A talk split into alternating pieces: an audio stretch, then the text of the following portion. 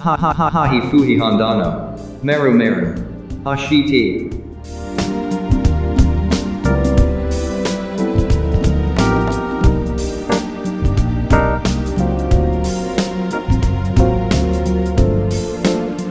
今日のゲストを紹介させてください板橋区議会議員の南雲優子さんですよろしくお願いしますでは、えっと、簡単にですね南雲さんの経歴私からあのご紹介させてくださいね南雲さんすごいですよね、あのまず中高ですね、あの学習院ですよ、ねもう名門でございますよ。とんでもない。ねとんでもないですよね。すごいです。ねいやーこれでも中高の,、まあ、あの多分受験されてあの学習院に行ったかと思うんですけど、はい。なぜ学習院をなんか選んだかとかって覚えてらっしゃいますか？いやーそこはあんまり中学校の選ぶのはやっぱりあんまり自分で選んだっていうよりは、親が？親がっていうのもあったし、うん。ただうちの母曰くあのいろんな経験ができそうだからって面白そうっていうかネタになりそう。母は言っておりました。視点がちょっとここなからかなか始まってる感じながしますよ。かなかごめんなさいちょっと斬新な あのねあの親御さんだなっていう思ってネタになりそうはいいですね。面白い。あでも学習院っていうとあれですよね、あの皇族の方が行ってらっしゃる学校ですよね。そそううですよね。私あの剣道部に入ってたんですけど、あの南雲っていう名前も南に雲って書くので、すごく強そうで 学習院南雲って書くと確かに。すごい強そうじゃなないんですか。かもう戦いたくない感じがしますね。すごい弱いんですよねで後輩に宮様の方とかがいて、はいはい。あのへー皇宮警察の方となんか練習とか、うんうん。そういうのありました。いやー。そうもうその話題で全然30分いけちゃう ね。ネタになりそう。ネタになりそう。ネタになってるな。でも確かにね試合の時あのうん。剣道ってここに名前書くじゃないですか。そうですね。バシッと見えますからね。いやかっこいいですよね。うん。学習院南雲は確かに強そう。大将に。弱いんです。弱いんですね。弱いですすごく弱いです。いやそこはねちょっと残念な感じですけど いやでもねそういうさ、あの中高でそういう経歴を踏まえてるのに、ここであれですよ。あの、うん。次大学に向かおうとしたところなんですけど、まあ、山野美容芸術短期大学に進まれるという形になるんですけども、はいあの芸術の方に行きたいなっていうのはもう中高の時からずっとそう思われてたんですか？いやこの時は、うん。あの普通に美容師さんになりたいと思ってまして、あの八王子の方にある美容学校の、うん。まあ、一つだけ短大のところがあって、うんうんまあ、そこ卒業した後実は働いたこともあるんですけど、あの高校1年生ぐらいの時にうん。前髪を切りすぎちゃって、うんうん。なんかパッツンの前髪が流行ってたんですけど、はいはいはいはい。でなんかすごく似合わなくて、はいはい。それをこう毎日ピンでこうねじってアレンジするみたいなうんうん。生活があったんですよ。うん。はいはいはいはい。似合わないから。はいはいそしたらそれを友達が「すごいね毎日」とかって褒めてくれて、私美容師さんになろうみたいなそんな感じで。へ いいな。なんかトントン拍子で進んできますね。本当ですね。面白い。ああ。まあ美容師を目指された。そうですね。うん。はい。美容学校っていうとじゃああの短短期の間にやっぱその髪の毛の切り方とかそういうのをずっと学んでた感じですよね。そうです。普通のあの美容師さんって国家資格なはいのではい。うん国家試験があるんですけど、うん。いわゆるこうおばちゃんパーマみたいなあのああロット巻くやつとか。はいはいロット巻くはい。やつおかしいですね。ロット巻くのだとか、はい。大正ロマンみたいなこうウェーブっていうはい。ロマン。そういうのを作ったりとか、はいはえーいわゆるなんかこうサロンでやるような技術というよりはこう古典的な技術みたいなところのはい。やつをやりながら、この短大ではあの保険の一緒に勉強する科うん。科に行ってたので、はいはい。エステとか、うん。あとは栄養とか内面からの美しさみたいなことも一緒に勉強したりしてて。でこの中であの美容師さんになろうと思って行き始めたんですけど、うん。実際やってみると、うん。自分の作品じゃないですか切った人とか、ヘアメイクした人とかが。だけどこう「このあとご飯食べ行くんですよ」とかうん「あ実は昨日失恋しちゃって」とか言うじゃないですか。はい。うんこれってすごい面白いことなんじゃないかと途中で思い始めおて。あのこう彫刻の人が木とか石に触ったり、うんキャンバスに絵を描いたりするように、人に直接触る仕事ってうん美容師さんしかないとうんうん思うので、うん。これはその人を素材に私は表現してて、みたいなことを言って東京芸大に入ったんですけど、へー。すごい斬新な方向に行ってますよ。斬新すぎて、ね。今ちょっとついてくるの大変なんですけいきなりいきなりそれでいきなり。芸術大学に入りましたみたいな。どうどうしたんだろうここいやそうそう東京芸大に入って、ね。でしかもあれですよ。あの最先端芸術表現家って、うん。これもまたねね。なんか興味惹かれるワードなんですけど、うんうんうん。これ具体的にどういうことやられたんですか？これは何でもありの学科なんです。で、はい。えー何の先端かっていうと、うん。時代の最先端とかその技術的な先端ってことではなくて、うん。うん。芸術の先端。なので、うん。なんかと芸術の境目ごめんなさいおじちゃんにも分かるように話してもらいたいんですけど。えーと イメーいてきたぞ。え例えばついてきた、うん。一緒に、うん。えー勉強してた友達とかは、はいえー薬剤師の資格取ってから来ましたって人がいたり、うんはい。はいあとは畑耕してる先輩がいてあの人先端じゃんみたいな感じだったり。なんかあと友達はあの雪かきをして入試通った 言ったもん勝ち？みたいなとこありますみたいなとこあります、はあのそうですね。私も美容師の資格持ってて、美容を使って表現したいんですけど、うんうん。みたいなうん。感じで、うん。芸大はあの一時の入試の時に、うん。うんえー小論文かデッサン、うんではいはい。2次が面接で、うんうんうん。私小論文だったので、うん。一回も絵描いたことなくて入ってうん。一、回も描いたことなくて出てます。へすーごい。だから絵描けないんですよね。いやーすごいな。そういうのもあるんだ。そう面白いな。面白いな。まあ、何でもありのかというのがまあ一番うんシンプルな説明かな。いやーその何でもありの課でどんな作品を作られたんですか？えっと、私はその後アーティストとして活動していたんですけど、うん。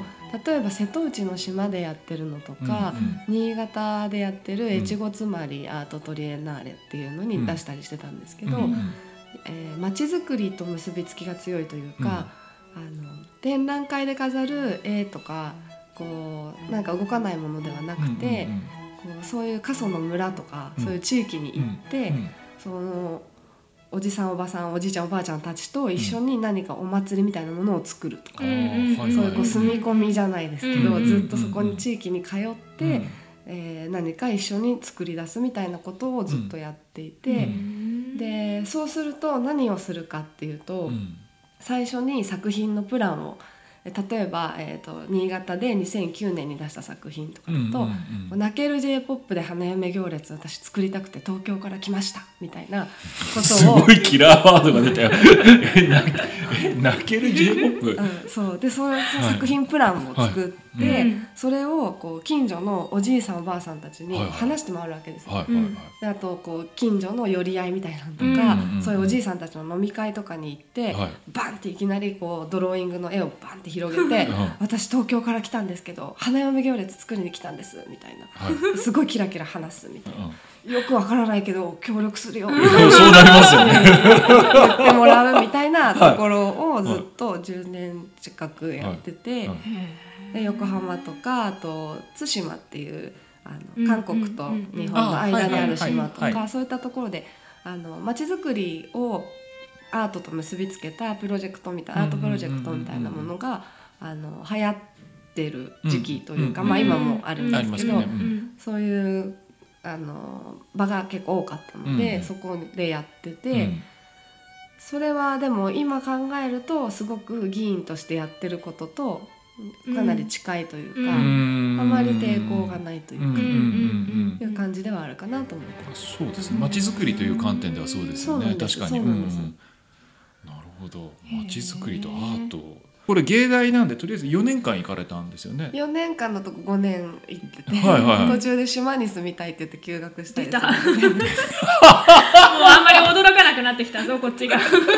あ島に島に島に住んで1年間休学ああなんかそんな気がしましたねあるあるじゃまあまあないですか。そうですね。そういう時20代期前半まあそうですね。人間そういう時期ありますよね。ありますあります。うんありますちなみにどこの島に住まわれたんですか、えっと結局島には転々として、うん。えっとうん台湾行って屋久島行って、うん。沖縄の島をいくつか回って、うん。あと東京都の島も島とかあの辺はいもちょっと行って、そうですね。あと映画をその間にあの友達の映画のヘアメイクやったり。あそうかそうかそうか美容師ですもんね、そんな一年がありましたね。すげえな、ね。ななんでまた島に見せられたんですか？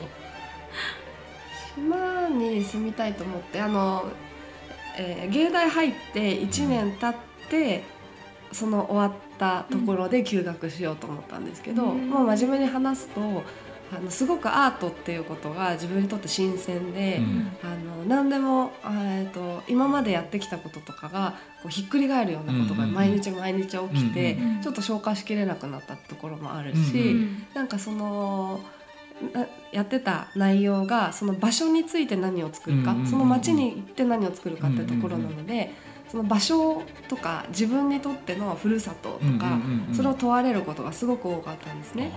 でその時にその東京の板橋が出身なんですけど、ううん。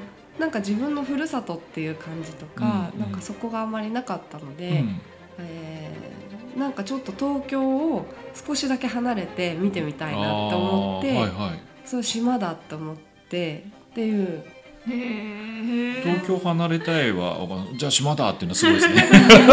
その飛び方はすごい好きだなと思ったんですけど。急に島にああーまあでもありですよね。言われてみればそこちょっと。自分ではかなりこう理論的に話したつもりだったいやいや大丈夫大丈夫。あなるほど。まあでも島を転々とする。島も面白くてその島によってなんか違うじゃないですか全然。なんか雰囲気も違うし、うん人柄も違うし文化も違うし、うんで台湾から始まっていろんなとこもあってんで相当面白かったんじゃないですか。そうですね。あの帰りの電車でずっとこう屋久島から南かあと北上してくうんる東京まではいはい。向かってくる電車の中でなんかだんだん方言とかも変わったりして、はいはいうん。言葉も変わるし、風景も変わるし、っていうところでなんとなくその自分が板橋っていう自分のふるさとに対して抱えてたモヤモヤしたものが吹っ切れたっていうかああちょっと自分の中で落ちた感じ。落ちたうん。ん。感じがしました。あのいろんな場所を見て、うんうんうん。いろんなこう、まあ、ここではない場所みたいな、自分にとってし知らない場所知らない場所って言って、うん、まあでもその後もいろいろ旅には出るんですけど、うん。その帰りの電車で少し楽になってう、ん。まあでもまさか本当にこんな仕事で自分が地元の区議会議員になるとかは全然その時は思ってないので、うん。うん。まあ、今この場でこの話するとちょっとつながってるような気もしますね。なんとなく。なるほど、うん。まあ多分なんかつながってくるんでしょうねこれからね、この後がねどうつながるのかちょっと逆に面白いなと思うんですけど。えっと東京芸術大学の、まあ、先端芸術表現科卒業した後で今度は東京大学の大学院に行かれますよね。はい。でしかも文化政策について学んだっていう形なんですけど、これまたなんで急に東大にそうだ東大に行こうって思われたの？なんでですか、えー、と芸大を出て3年ぐらいそのアーティストとして活動してる時期があって、うんはい。はい。まあ、もちろん周りもそういう人が多いんですけど、うんうんあのアーティストとしてどうやったらこう継続していけるかとか、まあ、アーティストがどうやったら食べていけるかっていうことを知りたいと思って、うんで、えっと本田さんもねやられてると思うんですけど、うん。コワーキングのスペースというか、うんうん。アートスペースみたいなのを空き家活用で、うん。あの友達と運営を今もずっとしてて8年ぐらいになるんですけど、はいはいそういうのをじ実践としてやりながら、えー、と理論的にも少しこううん。勉強してみたいなと思って、社会人入試で入ってうん。東大の大学院で文化資源学っていうところなんですけど、うん。正確に。は。そこであの修士論文のテーマはアーティストがどうやったら食べられるか。うんうんほう。うんす すごいな。でもそれで東大入っちゃうとかすごいな、本当うん本当。なかなかあアーティストがどうやったら食べられるかって逆にそれすごい興味あるんで聞きたいですそうね。いやすごく難しいし、うん。やっぱりあのまだ結論としては出てないつもりなんですけど、ううんうんそうですね。なかなか難しいテーマですよね。うんなんかその自分の表現で食べていくっていうのはすごい理想ではあるものの、うんマネタイズの部分ってちょっと若干違ったりしますからね。そうですね。でもさなんかこう昔よりはこう働き方とか、うんあの2枚目の名刺持って働くとか、うんうんなんかそういう柔軟になってきてると思うので、はい。だんだんその世の中の中でアートをやるっていうライフスタイルみたいなものももうちょっとしたらあの昔よりはずっと近づいてるんじゃないかなと思ってます。確かにそうですね、うん。うん今そうですね。2枚目の名刺3枚目の名刺持って仕事しても全然おかしくない世の中になってきましたよね。そうですねだいぶねなりましたよね。うんうん、なるほど、うん。そうやって伺うとつながってるんだよな、うん。そうなんですよ。そうそうなんだけど、まああのじゃあ大学院卒業されて、はい。まあ、政治の世界を目指そうと思うタイミングって多分あったと思うんですけど、それはどういったきっかけで目指そうと思われたんですか、えっ、と2012年の衆議院選挙があってうんはいはい。その前に2011年に3.11とか、3.11うんやっぱり原発のこととかがあって、うん友達がデモに行くようになったんですね。うんうんで、えーその空き家活用のあの狭いあえっと寒い倉庫で、あと友達のデザイナーと飲みながら2012年の衆議院選挙の開票速報を見ていて、はい。すごい状況でシュールな状況ですね。あのそれまでそのデモとか行ったりするようになって、うん。自分の周りの SNS とか、うん。会った友達とかでは選挙行こうよってすごい盛り上がってる感じがしてたんですね。うん。だけど実際こう開票速報を見て、うん。一番びっくりしたことは投票率低っていうので、うん。でまあその飲みながら見てるんでこれチラシがダサいからじゃないってなってえっ、と中身が政治が売れてないってことは、うん。中身が悪いか、うん。売り方が悪いかだろうって話で、なるほど。でうん。まあその売り方も悪いんじゃないみたいな。うんうんでそこからいろんな人の選挙のチラシのデザインをするんです。ほう。いろんな方の。はいはい。でそうやってるうちに選挙も手伝ってくれないみたいな形で、えー、と選挙の事務局みたいのをやったりするようになって、でそれまでそのアートプロジェクトをやってたり、ヘアメイクをやってたり人を素材に表現するって言ってたりしたことが全部つながって。確かに。なんかその候補者っていう商品を売るっていう作業になるじゃないですか。で、まあ、ボランティアの人がいろんな人が関わってきたり、地域のおじいさんおばあさんたちと話したりっていうことが、なんかすごくあの選挙があの向いてたというか、うんうんえっ、となんていうんですかね。でも負けたことなかったんです他の人の手伝って。すごい。でずーっとそのもう選挙漬けになっていくっていうのが2年ぐらいあって。へで最後の最後2015年の、あのー自分の地元で板橋区議会議員選挙があるっていう時に、じゃあ誰に入れようかなって思った時ーに、あの自分の考えに近い人がいなくて、うん。ううん。で最初はあの他の人に出てくれないってうん。頼んでたんです友達とか、この人いいなと思う人にうん説得して回ったりしてたんですけど、うん。なかなかうまくいかなくって、うん。である日朝起きたらなんかすごく腹が立ってる日があって、うんうん。なんか安倍政権とかもう普段そんなものに腹が立たないぐらい、うん大きなものに腹が立ってる日があって、うんあれ変だなと思ってどうしようどうしようと思って、23日経ってもその怒ってるのが消えなくって、うんではあのまだ結婚もしてなかったし実家に住んでて。うんお母さん選挙出たいんだけど」って言ったら「えー!」みたいな。いやそれそうなります。それはそうなります。で同級生とかも、はい私普段喋る声も小さいし、はいはい生徒会とかもやったことないので「はいお大きく出たね」みたいな同級生とかめっちゃ笑ってました。生徒会と比較するところがいいですね。なるほど。うんへいやーなんか最後の最後は本当にこう花粉症になるみたいなっていうかコップの水が溢れるみたいな感じこう。まさか自分がそういう風になるとか、うんうん政治家になろうとかって思ってなかったんですけど、うんそうやっぱそういう周りの環境が、うんそういう風にだんだんだんだんこう水が溜まってって、うん最後コップの水がわって溢れちゃったみたいな。あいい表現しますね。なるほど。いや普通に考えたら選挙プランナーでそのまま行ってもいいよねっていうような感じだったんですけどね。いやでもねさっきおっしゃったみたいに全部つながってるんだなっていうのはやっぱ思いますね。あのやっぱそのアートを通じて、物事の見方が面白いですよね。さっき本当コップの水が溢れるとか、うんなんかそうその視点でいろいろ見てて、ね板橋っていう自分のふるさとを違った観点で見ようと思って、島を転々としたりとか う。んでも見てるものって結局板橋だったり自分の地元だったり、で政治も実はその街づくりとかそのアートを通じてやってるんですよね、うんそう。で本当話聞いてたら全部つながってるんですよね、でもこの経歴見たら分かんないいやそうそうそう。全そうく分かんない。そうです。そう。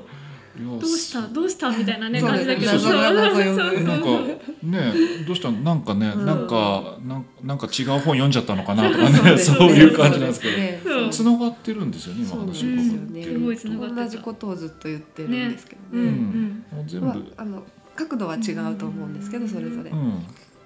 面白い。でも自分がやんなきゃいけないっていうのはなんか急に溢れちゃったっていうその表現がそうなんだろうな、でで、結局あのねあの出馬されてで当選する形になるんですけども、はい。その時思ってたのってなんか板橋をこういうふうに変えたいとかって多分あったと思うんですけど、どういうふうに変えたかったんですか、そうですね。こう一つはなんかあの普通の人の声が届く政治にしたいなっていうのが一番最初は一番強かったですかうんね。うんあのやっぱり自分の周りでうん友達と話してて、うん。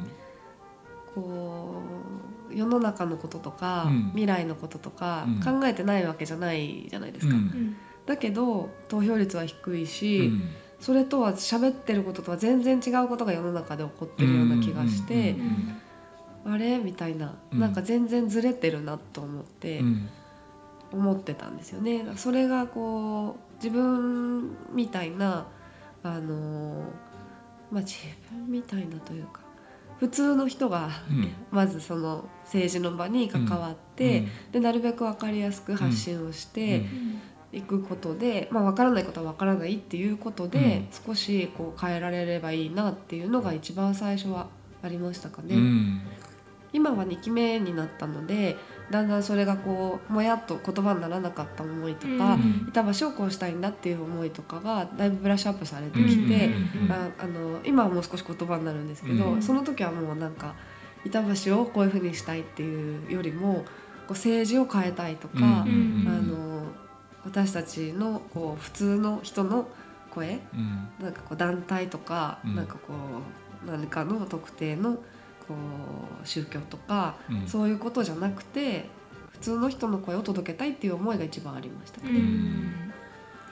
そうですね。311を経てそういうふうに思われたっていうことなんで、まあ、多分あの時いろいろありましたもんね、あの理不尽なことというか、うん。こんななってんのになんでそこを拾わないんだろうとかっていっぱいありましたからね。そうですね。あの、うんやっぱりアートとかそのそれ以外の方法政治以外の方法で世の中をこう何らか変えようとか、ちょっとこう間接的にうん。何かしようって思ってたのはずっと思ってたんだと思うんですけど、それがなんかすごくあ時間ないなって思ったっていう感じかな、あの政治にぐっと近寄ったのはうん。やっぱりもっと時間がなくてもっと誰かがそこにいないと、うん。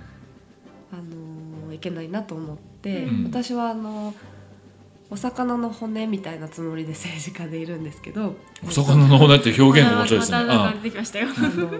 なんていうか喉につっかえてる、うんうん刺さってるうんおお魚の骨、あはいはいはい。で、うんあのなんか世の中が大きく流れがこうバーって変わろうとしていく時うんうんうんうんに一人だけでもそこに政治家としてうん。入って刺さってることによって、うん。なんかこうバーって変わっちゃうのを止められるんじゃないかなと思って、うん。とりあえず早めに一人うん。そっち側のその政治の世界に入っておくと、うん。後からみんながついてくるとか、後から少しずつでも変えられる、うん。でそのために最初にまずこう深くお魚の骨としてうん刺さ。ってうんおくのは早い方がいいなと思って、うん。パッて選挙出たって感じですね。うん。なるほど。うん。でもなんかあれですね。もう見えない見えないいろんな方の いろんな神様がよくわかんないですけどなんか背中を押されたんでしょうねきっとね。でやらなきゃと思ったのかなって今ちょっと思いました。そうですね。うん。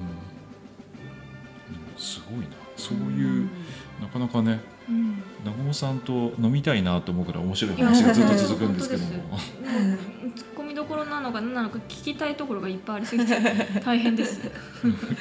今日大変なことになってます。そうですね。そう、はい。そうなんですよ。これは、ねあの我々だけで飲んでね続き聞きたいですね。ですね。すね。お正月ですからね。お正月ですからね 今日はね。そう本当ですね。いやいやでもすごいな。でもね筋が通ってるんですよね。あの南雲さんの中ではちゃんともう一本線が見えていて、やっぱねあの政治政治を関わるには、でも自分が今までやってきたことを全部生きてるんですよね。そのアートの話も、その周りのなんだろう町おこしアートを通じた町おこしもそうですし、あのまあ、東大のね大学院で勉強したこととかそういうの全部つながってるんですよね。そんなね、でもすごい他他の方と違う視点をたくさん持ってらっしゃる南雲さんからですね、ぜひあの夏穂さんにですね何かまああの南雲さんはね、あの任期2期目でもあるので、ね。せあの議員としても先輩でもあるんですけども、何か一つ、えー、とまだ1期目1年目迎えた、1年目にならないかまだ1年になってない、本田夏穂に何かアドバイスするとしたら何か1点ございますか？えー、とアドバイスっていうほどでもないんですけど私があの政治家として大事にしてることの一つがやっぱりその、えー政治を分かりやすく伝えるっていうことなんですけど、うん。で政策のチラシを今日お持ちしたんでいたすけど、だきました。すごいんですこれ。うん。皆さんに見えないのがねちょっと残念なぐらい。すごいわかりやすいこれ。ずっとそのお話ししてきたようにあのせ投票率が低いってことをうん。なんとかしたいって思いが、まあ、あったのでう、ん。で自分のチラシになるともう自分の思う通りに作れるうん。ので、えー、と板橋区議会プレスっていう南雲横板橋区議会プレスっていうものを今13か4かぐらいかな、うんえー、と作ってるんですけども、あのー一つは、えー日頃政治に興味がない人に受け取ってもらいたいっていうのを、うんまあ、一番の目標にしていて、あの紙質とかうん。あとはそのデザインの雰囲気とかうん。はあの気をつけて作ってます。であと文字の量とかもやっぱりついあのー政治をやる本にうん。なそうですだとねすごく書きたくなっちゃうのは分かるんですけど、私はあの駅でお渡しをして2駅で読んで捨てられる量というのをイメージしていてなんか自分がじゃあ駅でもらって、えー乗り換えの駅まで例えば15分ぐらいあるとしても、うんその間中ずっとそのチラシ読んでるっていうイメージちょっとないなと思って。うんまあ、2駅ぐらいパラパラっと見てうーんって思ってあとスマホ見るとかっていうのが、まあ普通のあの感じかなと思って、うん内容量はかなり絞ってるんですけど、うんあの量も少なくしてやってます。わかりやすいよね。めちゃくちゃわかりりやすい超理想形ですこれは。うんわかりやすい。で髪もね、そう。あのなんだろうこの肌触りがうん違うんだよね。うんなんか普通のポスターとかね。そうですねねあのあんまりテカペカしないない感じそうなんですよそうですね。サイズ感もね。ねうんこれ髪質もね相当考えて作ってるんだなっていうのはすごい伝わる。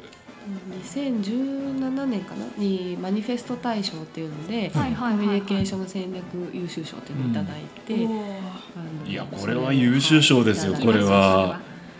すごい。わかりやすく伝えるっていうお言葉はねいろいろな方からいろいろなお話いただいてるんですけど、この南雲さんのこの観点っていいですよね。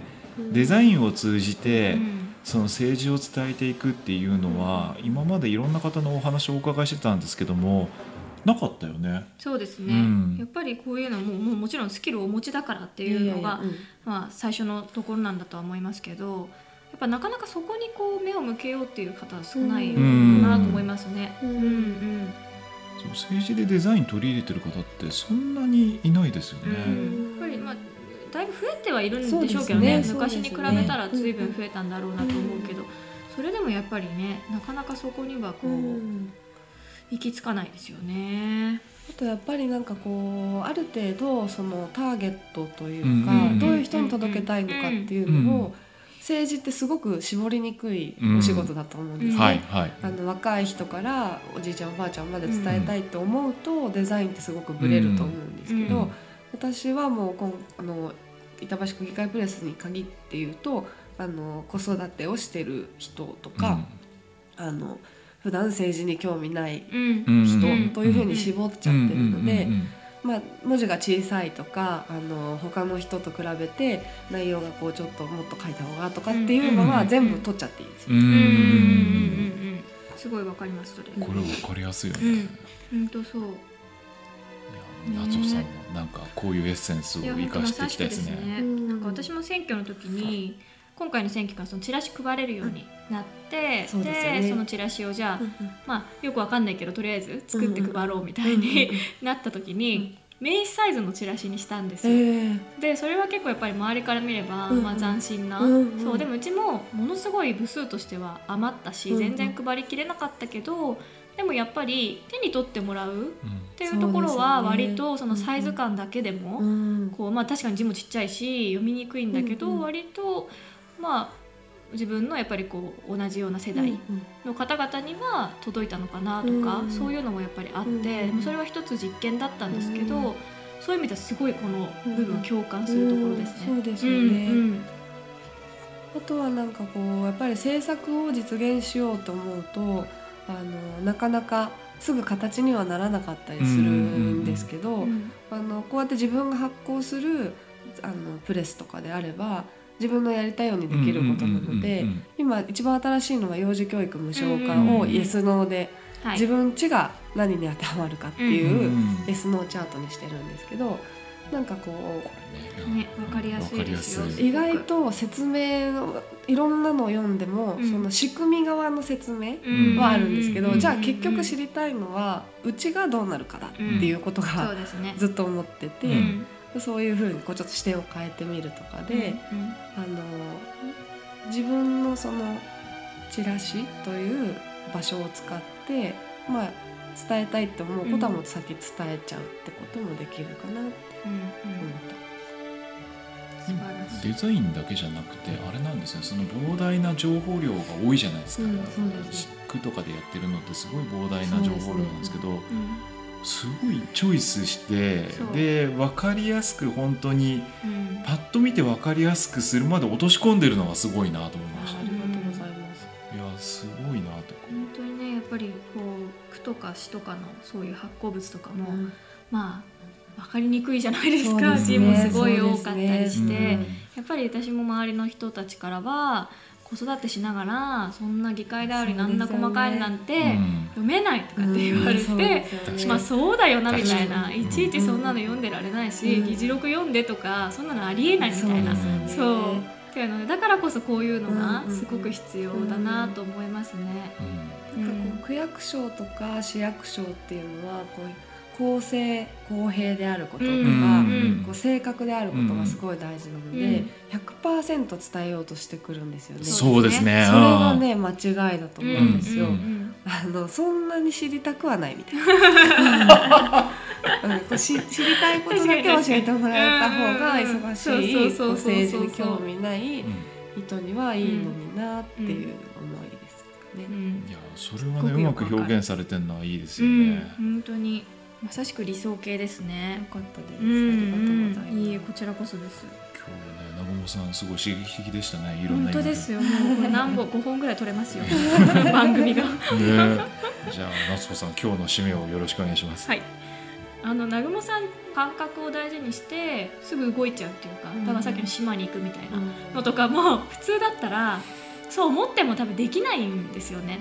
でもその時の感覚をすごく大事にして次の行動に移していく。だから選挙出ようっていうのもそのコップの水がね溢れたっていう感覚を大事にされてそのままそれが本当に行動につながっていくっていうのですごい自分にこう素直に生きてるなみたいなっていうのがあってだからなんか私は割となんていうのかなそういう私も割と直感的に動いてはいるけどなんかそのセンスってすっごい羨ましいなって思うところがあります。私別に今まで島に行こうみたいな島行ったことないし。すごいな。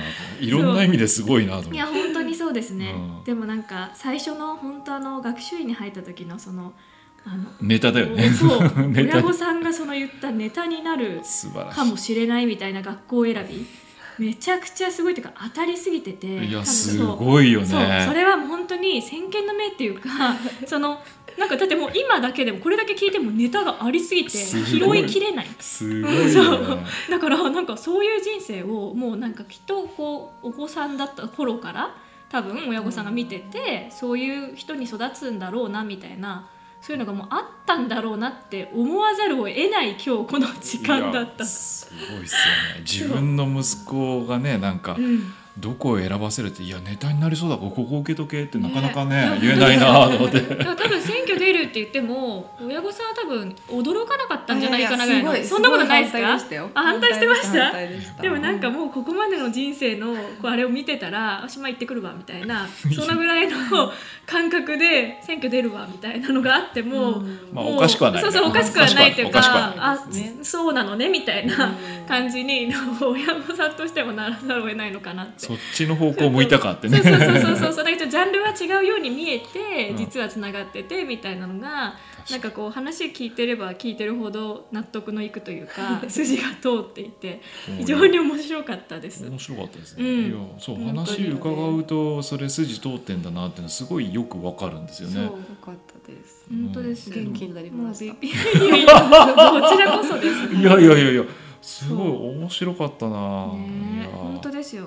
なんかねあのね。始まる前にお話ししたら実はお同じあの年の子がいるということが分かりました。あそうですね。そうはいはいそうなんです。はい。そうなんです。なのでちょっと学年は違うんですけど同じ2歳児で今、うん。あのお子さん、ねね。育ててらっしゃるっていうことでねちょろちょろしてます一よね。番大変な時ですよね。そうだったのでちょっとそういうあの子育てしながらの,、ね。あの直面してる感覚ってやっぱあるじゃないですか、うんうんすね。私もそれをやっぱり大事にしたくて、うんうんうんそういうその直面してるからこそ感じられるものみたいなのをこう、うん。まあ、発信していく、ううんんっていうところでぜひちょっと今後ともいろいろ勉強させていただけたら。楽しかったです。またよろしくお願いしますはい、ありがとうございました。えー本日のゲストは板橋区議会議員の南雲優子さんでした。ありがとうございました。ありがとう。ございました